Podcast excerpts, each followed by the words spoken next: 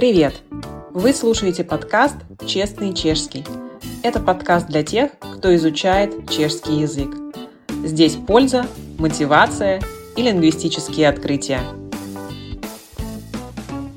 Всем привет! На связи Ксения Кава, директор онлайн-школы чешского языка Кроко School. И сегодня я бы хотела обсудить тему довольно насущную. Стоит ли учить чешский язык с носителем языка? Если да, то кому и с кем? Как этого носителя выбрать? А если нет, то почему? Если вы еще думаете, заниматься ли с носителем или нет, то первое, что я скажу, это да и еще раз да. Конечно, занимайтесь, если, важное условие, у вас уже есть уровень B1 примерно или выше.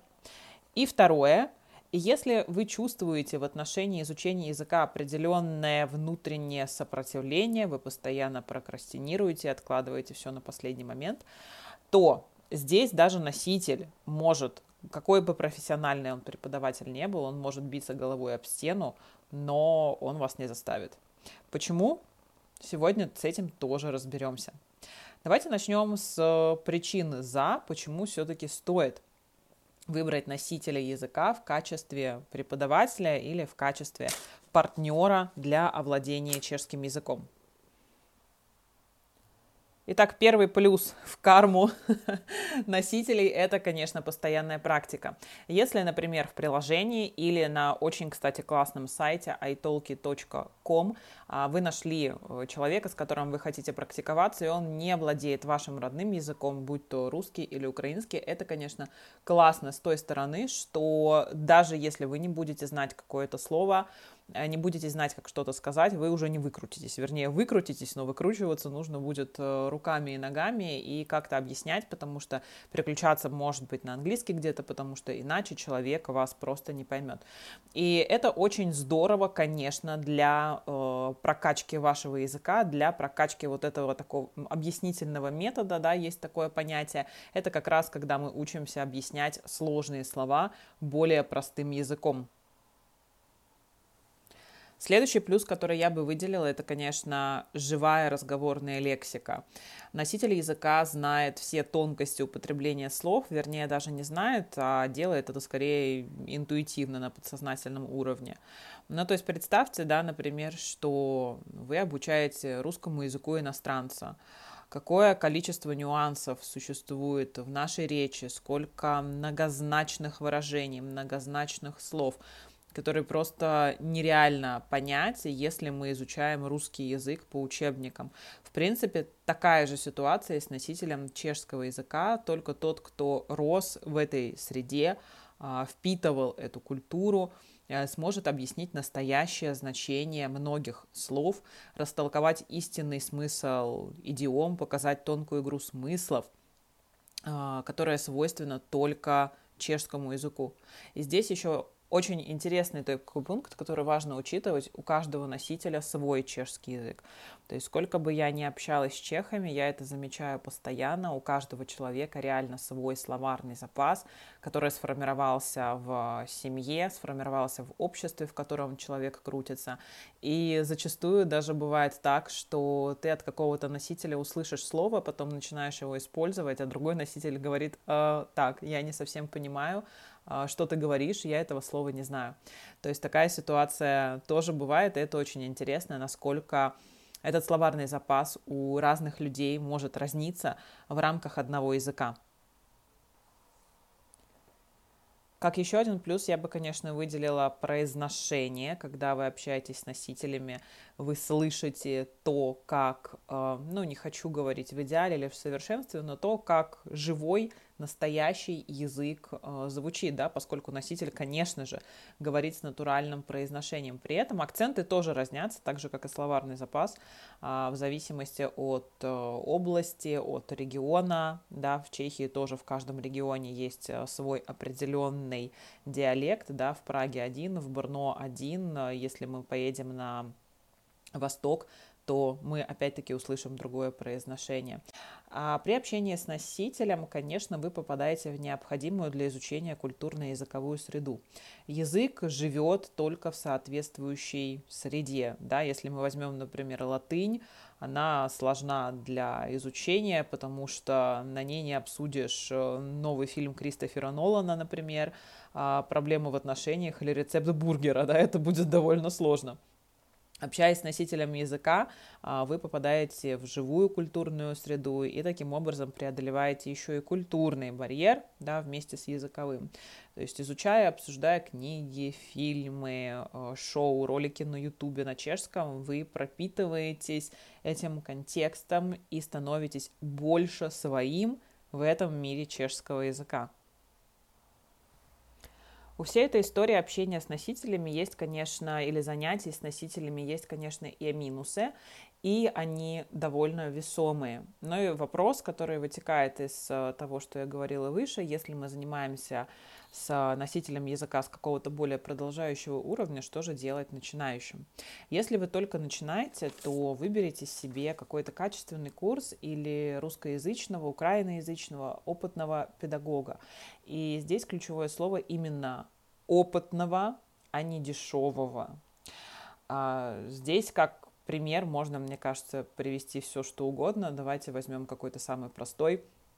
Я не знаю, да, кофточка за там 200 э, крон будет, конечно, отличаться по качеству от кофточки, которая стоит там 1000 или 1500 крон. У нее будет другой материал, она будет а, дольше носиться, конечно, ну и доставлять вам больше радости. Поэтому я здесь э, все-таки приверженец э, инвестиций определенных в себя. Во-первых, это будет доставлять, ну, мне, по крайней мере, всегда это доставляет больше Э, удовольствие, заниматься приятнее, и я вижу, что и преподаватель как-то больше настроен на этот процесс. А, поэтому здесь я бы вам посоветовала выбирать опытного человека. Конечно, да, это будет дороже, но оно обязательно будет того стоить. А, Вообще, что касается носителей языка еще, да, если вы, например, начинаете и сразу с самого начала решили выбрать себе носителя, то тут стоит быть очень осторожными. Либо тогда выбирайте носителя, который владеет вашим родным языком, либо просто будьте внимательны, но опять-таки на начальном этапе это сложно. Если носитель не владеет вашим языком, то ему будет очень сложно учитывать наши вот эти вот э, типичные ошибки, типа почему мы путаем, например, ид и поид, или щукат и галедат, или какие-то определенные особенности грамматики.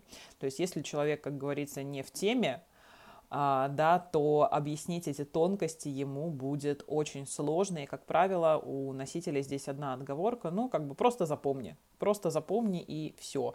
А в тонких вот этих вот, да, нюансах там нам, как иностранцам, важно именно понимание и какие-то логические параллели для себя проводить.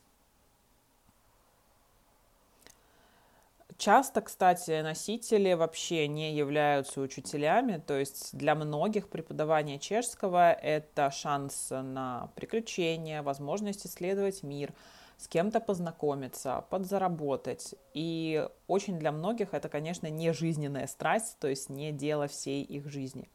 И в этом нет вообще абсолютно ничего плохого, это классно, это здорово, это прикольно, а, но хорошо бы, конечно, знать, чего мы можем ожидать. А, вы, как человек, изучающий язык, идете, конечно, за результатом. И здесь нужно взвесить все за и против, получите ли вы этот результат от этого человека. Конечно, когда уже у вас продолжающий уровень, да, B1, B2, и вам просто нужна разговорная практика, то это абсолютно ок.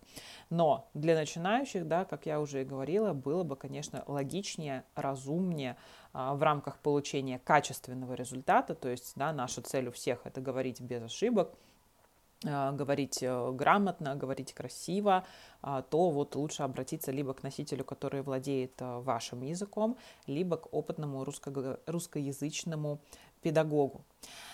А, Еще по поводу носителей, в минус их карме, скажем так, а, у нас часто бывает э, такое романтическое убеждение, что на уроках с носителем языка мы узнаем тот самый настоящий чешский. Настоящий мы, конечно, может и узнаем, но это совсем не значит, что он будет хороший и красивый.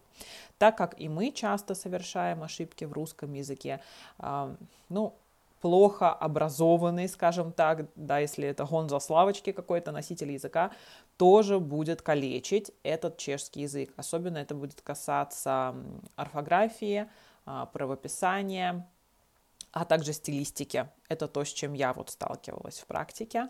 А, поэтому, да, здесь как бы стоит принять и понять, что не каждый носитель языка э, говорит как Васлав Хавел принципе, я думаю, что мои размышления на тему заниматься с носителем языка или нет закончены. Я сделала, собрала эти мысли на основании своего опыта как изучения не только чешского, но и английского и испанского, а также э, за время опыта 11-летнего преподавания чешского языка. Конечно, вы вольны выбирать самостоятельно, с кем вам заниматься, будь то носитель, будь то не носитель, какой это носитель. И, конечно, мне было бы очень интересно услышать в комментариях ваше мнение по этой теме. Ну, а пока я буду с вами прощаться. Всего вам доброго и услышимся в следующих подкастах.